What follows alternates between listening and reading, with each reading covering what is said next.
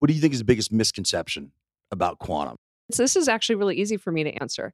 Most people think that quantum technology is 20 to 25 years away because they only think of quantum computers. What's up? I'm Tyler Sweatt. Cue the dramatic music. This is All Quiet on the Second Front, the podcast where boring conversations around defense tech and national security come to die. Ready to get weird and learn some cool shit about emerging tech and the government? I thought so. Let's fucking go. This is a Soulfire production. All right, what's up, everybody? This is Tyler Sweatt, your host. Welcome to another episode of All Quiet on the Second Front, the podcast where boring government talk goes to die. Hey ho. Absolutely. Super excited today. Longtime friend, longtime listener, first time caller, Jen Sovada from Sandbox AQ. Uh, really excited to unpack a whole bunch of stuff. I think like almost a decade long relationship on watching everything you're doing with transforming the government and driving innovation and really, really excited. So thanks for being here. I am so excited to be here. It, it is amazing that we got together and that we were able to get here in the room at the same time. The number of times that we've scheduled and rescheduled is probably a world record. Yeah, I think uh, when I saw you, it's why I texted you today and made sure, and I was like, "There's a chance one of us got pulled somewhere else." Let's hopefully see. not over by the police. Yeah, no, this is this is good. So I think a lot of our listeners will sort of know who you are. You've got an unbelievable brand. You've got an unbelievable sort of career, I think everyone straight. But I'd love to sort of hear the story from your words on coming up through the force, you know, making the decision to transition, why you made the move you made, sort of what got you, what has you excited. Uh, take it away a little bit. Yeah, absolutely. So my background's a little different. I was a 25 year Air Force officer who did intelligence, but I didn't do normal intelligence as most people think. I never was an analyst. I never worked for the DGS architecture enterprise. I never supported flying operations. I mean, there's all these things that I never really did as an intelligence officer. I spent most of my time working on new technology, defining new requirements, figuring out how intelligence integrated into other weapon systems, and then running organizations like the Air Force Technical Applications Center, which did nuclear treaty monitoring that looked globally at worldwide threats that had 3,600 sensors, everything from underground, underwater, in the air, like the sniffer planes that everybody hears about, those were run by AFTAC, as well as stuff that were with satellites. And from there, I came back to the Pentagon in 2016 and started working on trying to figure out how to bring think tanks, universities, nonprofits, and small to medium businesses into Air Force intelligence because at the time, the A26, who was Lieutenant General Jamieson, said, Hey, there's all this stuff out there and information that we just don't think about. And we need to figure out how do we access it? How do we work with them? How do we really pull it into our broader ecosystem? And so that is re- where a lot of this started, where I was given the opportunity both at AFTAC, where we were looking at modernizing our force, and then into the Air Force ecosystem, which then impacted the broader DoD, which impacted the intelligence community, and got involved in things like the Defense Innovation Board and NSIN, which was not called NSIN at the time, as well as the Defense Entrepreneurs Forum. And so I did that for a couple years. And then opportunity came up where General Jamieson was trying to figure out how do we change how talent management is done, which at that time was called career field management for the Air Force. And I said, let me do this because talent is one of those things that I've always been really, really passionate about. And I felt like we were in this upper out system and that we also had a very prescribed way that you could go through and become a good officer. And that was really not what I wanted to see. So we looked at how do we build a system where people who wanted to be experts could stay experts, people who wanted to become leaders could become leaders, and we could upscale our workforce because that's where we needed to be. We needed to remove ourselves from those legacy programs and legacy systems and look at things like AI, quantum, you know, hypersonics and other technologies and capabilities that we needed to understand if we were actually going to provide interesting insights for the workforce. So it's funny. I think there's a lot of folks who think, probably incorrectly, that much of the private sector and the, the non-traditionals and sort of the rise of this like innovation cast in the or the dual use cast was driven by the private sector and by folks sort of pushing in and banding together. I think, and I'm going to tease this out a little bit, but I think there there's this cadre of folks. You know, I think of you and the Joe Boos and you know the the, the Will Ropers and the folks doing the AFWERX and all of that, DIU early day that were trying to set conditions internally to unlock or to maybe to reinforce some of the demand signal. You know, as you look back now, sort of sitting on the outside, do you see some of those those fingerprints? Because I hear you talking about all of these programs, and you bring that all together, and it's hey, how do I create an actual sort of structured on ramp or connection point for some of this really great stuff that's happening at a different speed, at a different scale outside the traditional sort of confines of the department?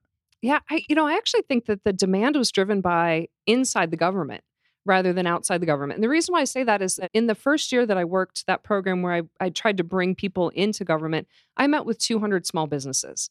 And the majority of them had never worked with the government. They didn't know how to work with the government and they didn't want to work with the government because of the stigma that was attached to working with the government. And then working in concert with AFWERX, for example, at that time, I would pass some companies and like, hey, these guys have take technology or capabilities. An early one was DataRobot, for example. I met DataRobot when they were really, really young. And now they're doing amazing things and have done amazing things. And there's many other examples out there that companies who either took off in the government or got acquired and are now part of larger the larger ecosystem.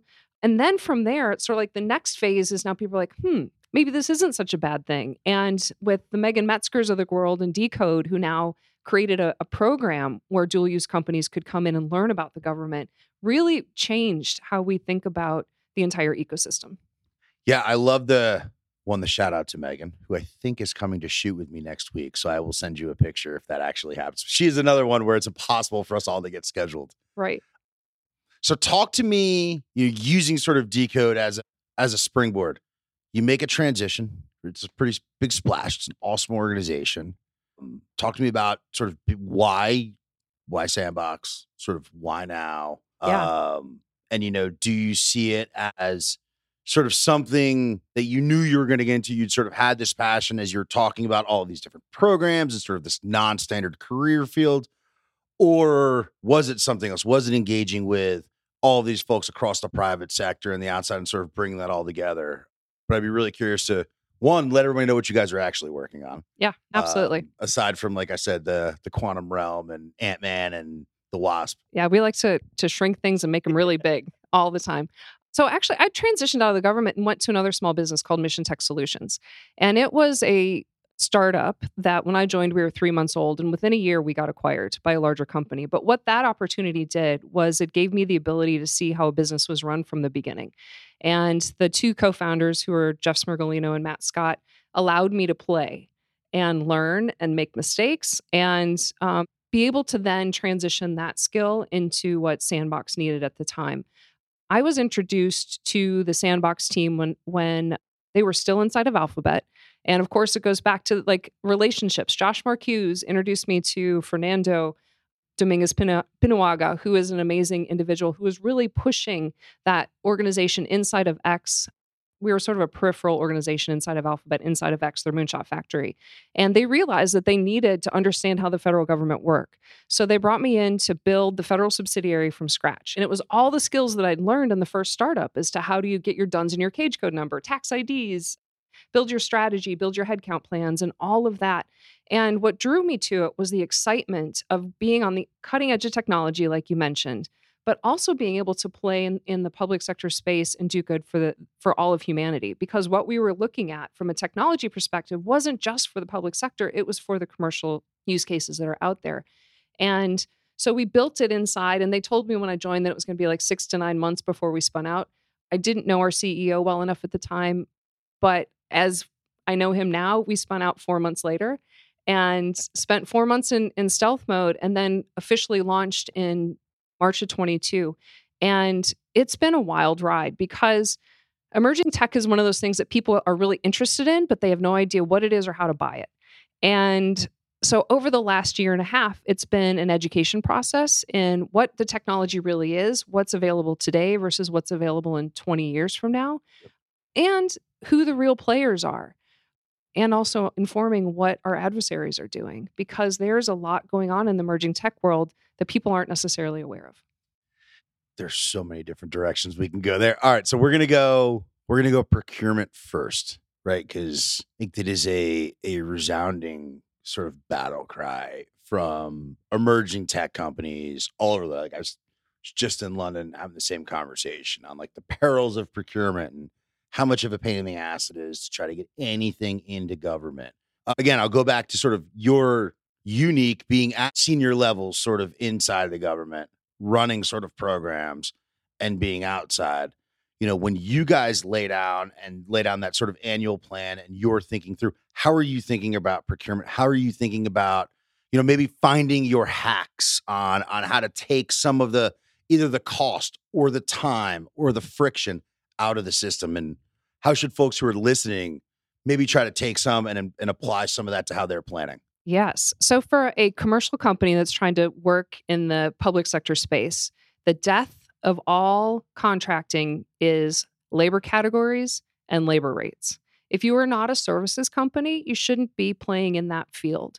And what you really need to think about is how do you provide an, a package, like a quick start package that enables the government to choose one of those that has your labor categories and how much time you're going to give them and your your licensing fees and all of the stuff that goes into what you deliver into a quick start so that you don't have to do separate licensing and separate labor categories and separate integration costs and all of these other things that the government doesn't know how to really do on an individual basis. Because typically, they've done a services based contract where they hire a traditional government contractor who comes in and builds everything from scratch and they pay for it all and it now becomes all of their IP and it's all under government purpose rights when in reality commercial stuff is commercial stuff. So the IP belongs to the company, but they that doesn't mean that they're any less passionate about providing capabilities to the government. So you talk about sort of almost making a unique CLIN that's got a bundle of some of the services that may be required to do some customer design or do user research or do integration, but also bundles that sort of license and ideally that sort of like LSA legal protections in there. Yeah. To ensure IP protection. Nice. Yeah, but I would I'll go one further than a CLIN. I'm actually going to call it a SKU. Create a SKU that you just scan the barcode that has all of it together for you someone on my team is definitely laughing now because my every time we talk about pricing or sales, like swipe the credit card on the website. That's the goal. right. Just exactly. Boom. boom it makes it, it easy. easy. It makes it yes. easier. And then you don't have to have all these negotiations Correct. about, oh, well, that, you know, that person cost me a dollar more than I want to pay. When you think about going back, I mean, that that type of a type of a mindset is the, you know, AWS dropped like EC2 and it was pennies on the dollar. And an individual could literally say, hey, I'm going to go grab a primitive, spin it up, swipe a credit card, and go. And you're making it that easy. You're just taking for your buyer, for your customer, you're making it that easy. That's right. And then in exchange, you're also making it easier for you because that cost of sale starts to go down because mm-hmm. you're able to just point them through and then you can start to get to repetition and scale. Right. And it, you know, it still goes with a typical licensing model. The more licenses they buy, the cost goes down. But you still need that initial quick start. If you're going to another part of an organization where you need to do some integration costs or look at their network or their architecture, that's something you still need to investigate and be able to cover costs for, but not gouge the government on. All right. So you talk about sort of procurement, the act of the act of buying, the scanning of the SKU. How do you guys think about, or how should, how do you and how should the audience be thinking about sort of awareness and marketing and a mix right? I always I separate. They're separate, but they're mutually sort of reinforcing. You know, broader sort of evangelism, understanding the problem you're solving or the the challenge, the magnitude of, and then also sort of the education. Like, what is this solution? How does it work? Who is the right or what's the right use case for it? How do you guys think about that? Yeah, so I think in emerging tech, there's a lot of people who say they do something, but they actually really don't do it you know, zero trust, for example, is one of those that comes to mind where there's a lot of people in the zero trust realm that don't really understand what zero trust really is. And they're using the buzzword to get money from the government because there's so much money behind it. So the first thing that the government needs to do is really understand the technology that they're trying to acquire. And I think as companies, we need to take it upon ourselves to educate first not sell. We need to educate because it does for the entire market, it helps. It helps for us to be able to scale, it helps for us to be able to provide real solutions, and it helps the government to make smart choices. And then once the government understands it, then you can talk about how your capabilities actually answer those technological needs. So, how do you separate yourself? Recognizing, right, there is a lot of smoke and mirrors. There is, there is the rise of sort of the the broader government outreach to the private sector has absolutely created some different cottage industries. Uh, you know, there's folks who've written great articles, pretty data driven ones on like where large amounts of cyber dollars are going. How do you separate from some of that, especially when you're around something like quantum that is like generally very poorly understood and a high degree of variance on that understanding across the community not only the the specific sort of technical and scientific community but also that procurement analyst or contracting officer who's trying to read five different proposals or white papers and understand which one and why and are these the same or not. You know how do you how do you separate yourself and prove that hey not only are we real but you know this is appropriate you should take a you should take a risk or take a take a flyer on us? Uh, you know there's a couple ways to do this. One thing that I think we need to do is we need to share more openly about the technology that we're working through. And that's something that we do at Sandboxes. We have videos on YouTube. We are at conferences that aren't just government conferences. We're presenting globally about the technology that is of interest to the US government. The second thing is to talk openly about where we're operating in the commercial space and the types of customers that we're operating with, and then the circumstances under which we're operating. For example, if we've gone head to head against other major competitors and we can openly talk about that, we'll talk about that with the government so that they know that we had a head to head competition at this bank and now this bank has chosen us over them because of this. It helps with credibility and also accountability because they can now talk to those customers and say, hey, what really happened? And then the last thing I would say is that we need to be able to demonstrate our capabilities openly to the US government and not just have a PowerPoint presentation, but actually a real live demonstration. And it may be in a demo environment because we can't operate and show client data and customer data, but to show what we can do is really important for all of those things I mentioned. Yeah, I think that last point has been a a hope of many of us for years. Uh, just the fact that the government will spend billions of dollars on software and it buys that software off a Microsoft Word document and not out of some type of technical demonstration. Mm-hmm. Um, the other thing I will say is that they will buy something based on the the promise of a delivery of a capability that's being built from scratch rather than a capability that already exists. Oh yeah. Well, I mean, I got a lot of that, and this is where you know Will Roper was was right. talking about, hey, you can't take the way you buy a new airplane where post sort of last supper you consolidate the industry down to you know three to five organizations two of which could build the bird you want. So you're doing a sort of buy spec. That's not software. That's right. And i think that's been part of the problem is you know the hardware to software the sort of metal bending versus slinging code. I think the the lack of understanding around data and and I'm not in any way besmirching the T&E community because they do it. Yeah, I did T&E for almost four years. They do a bunch of wild shit, like uh, thankless, thankless work. But I don't think they've been empowered in a scaled manner to deal with software. So you're seeing organizations now that are starting to try to change that front door from a procurement standpoint that are talking about, hey, if we had a no pun intended, like a sandbox environment and could do functional testing pre procurement, what would that look like? Mm-hmm. But the fact that with all of the money going to innovation and all of these sort of cyber contracts going to the dual use community and OTs out of DIU, that we don't have some standardized sort of test environment is wild to me. It is. Absolutely is. And that's what an OT is designed for is to have a, a, a prototype environment. And then so you can transition into production. And I think that that if we actually talked about this more broadly, we could consolidate resources and build these test environments more effectively. Yeah, consolidation will probably cause a little bit of heartache. I mean, Oh, it's- sure Yeah. Budgets? Not my budget. You're not going to gonna touch my budget. Somebody's fiefdom has to die so Yeah. everyone can live. hmm So, talking about you guys sort of traveling around some of the evangelism on a global scale, um, spin that on its head and not to get sort of into the froggy side, but let's talk about sort of the adversarial awareness. And I mean, it's no secret with sort of near peer and great power and pick your buzzword of the week, right? There are efforts and there is an increased, I think, at least in my career, probably the most aligned I think I've seen like the buildings, buildings and the hill on a specific threat vector. hmm What does it look like for a company like you that's sort of sitting right in the middle of like really interesting emerging tech, but with a clear national security slant in it? Yeah, so it's something that we think about a lot. And what's really interesting about quantum technology is that the European community, much of the Asian community, as well as the United States, North American community, are very focused on quantum. And we also understand that the quantum spend globally, uh, let's just say that the quantum spend in 2021 was $21 million globally. Of that, the United States, to include venture funding and the National Quantum Initiative, was only $4.5 billion. And so that leaves the rest of the world.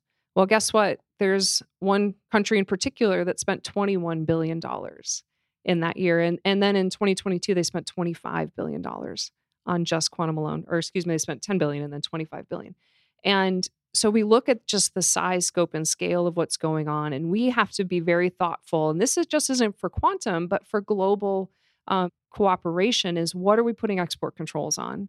How are we playing in the the different collaborative environments such as AUKUS and the Quad and other places? And how do we continue to build an ecosystem that enables us to make leaps and bounds in technology? Right. And I think that I mean that's near and dear to my heart.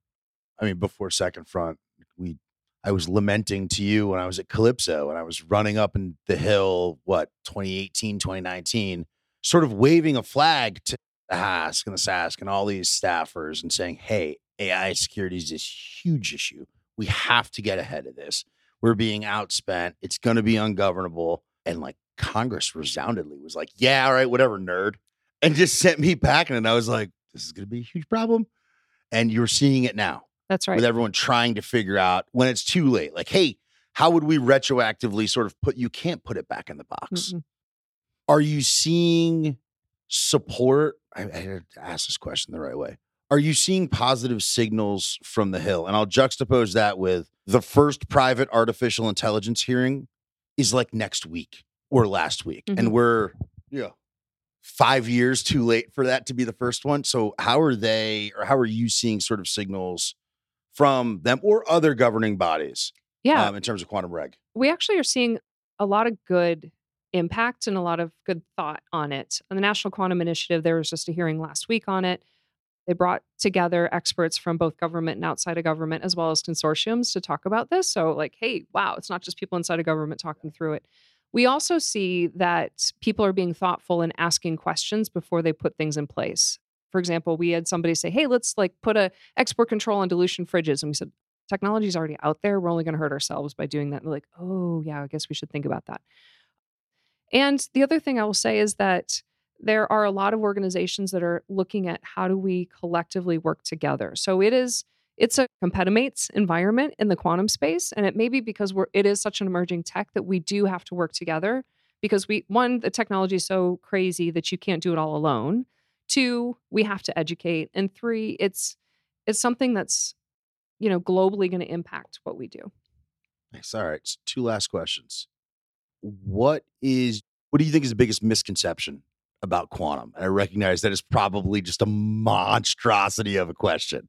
no it's, this is actually really easy for me to answer most people think that quantum technology is 20 to 25 years away because they only think of quantum computers but do you know when quantum computing actually started or quantum technology started When? in like the 1800s and the mri machine that you go get that's a quantum machine it's been around since the 50s so quantum sensing quantum commu- secure communications and then simulating quantum computers is technology that you can use today That's pretty neat. So you've got all the folks that are thinking, oh, this is just sort of science fiction. not recognizing that they're actually consumers of quantum right now. That's exactly right. Oh, that's pretty cool. I didn't Mhm. think of that that way. Thank you for that. You're welcome. All right, last question. This is the famous. Hey, Tyler needs to structure these. Mm, So I ask everybody sort of when the work is done, what does sort of the retirement, home on the range, what do you want life to look like? Right. I always talk, hey, want a mountain, want a river, want an outdoor kitchen, bunch of space, kids, grandkids, dogs running everywhere. What's that look like for you? Yeah. So I want a beach, but I also want the mountains. And I want a winery close by. But I also I really want to keep I love to teach and I love to talk about topics that most people don't understand. And that's what drew me to quantum is I didn't know anything about quantum before I joined Sandbox AQ. And I want to continue to be someone that people can bounce ideas off of, talk to, and I want to continue to learn myself. That's an awesome answer. And I can say with a high degree of confidence, I don't think you will ever stop being someone who people want to bounce ideas off of and learn from. So thanks for whatever, or thank you for what you've done and are continuing to do in the industry. And uh, as always, buddy, it's a pleasure. Thank you. I Thank love you. doing this with you. It's amazing time. Wow, look at you. You made it to the end. Thanks for listening. Hope you learned something. Don't forget to leave a passive aggressive review. It wouldn't be a podcast without some show notes. So check them out to learn more about me, Second Front. Stay weird.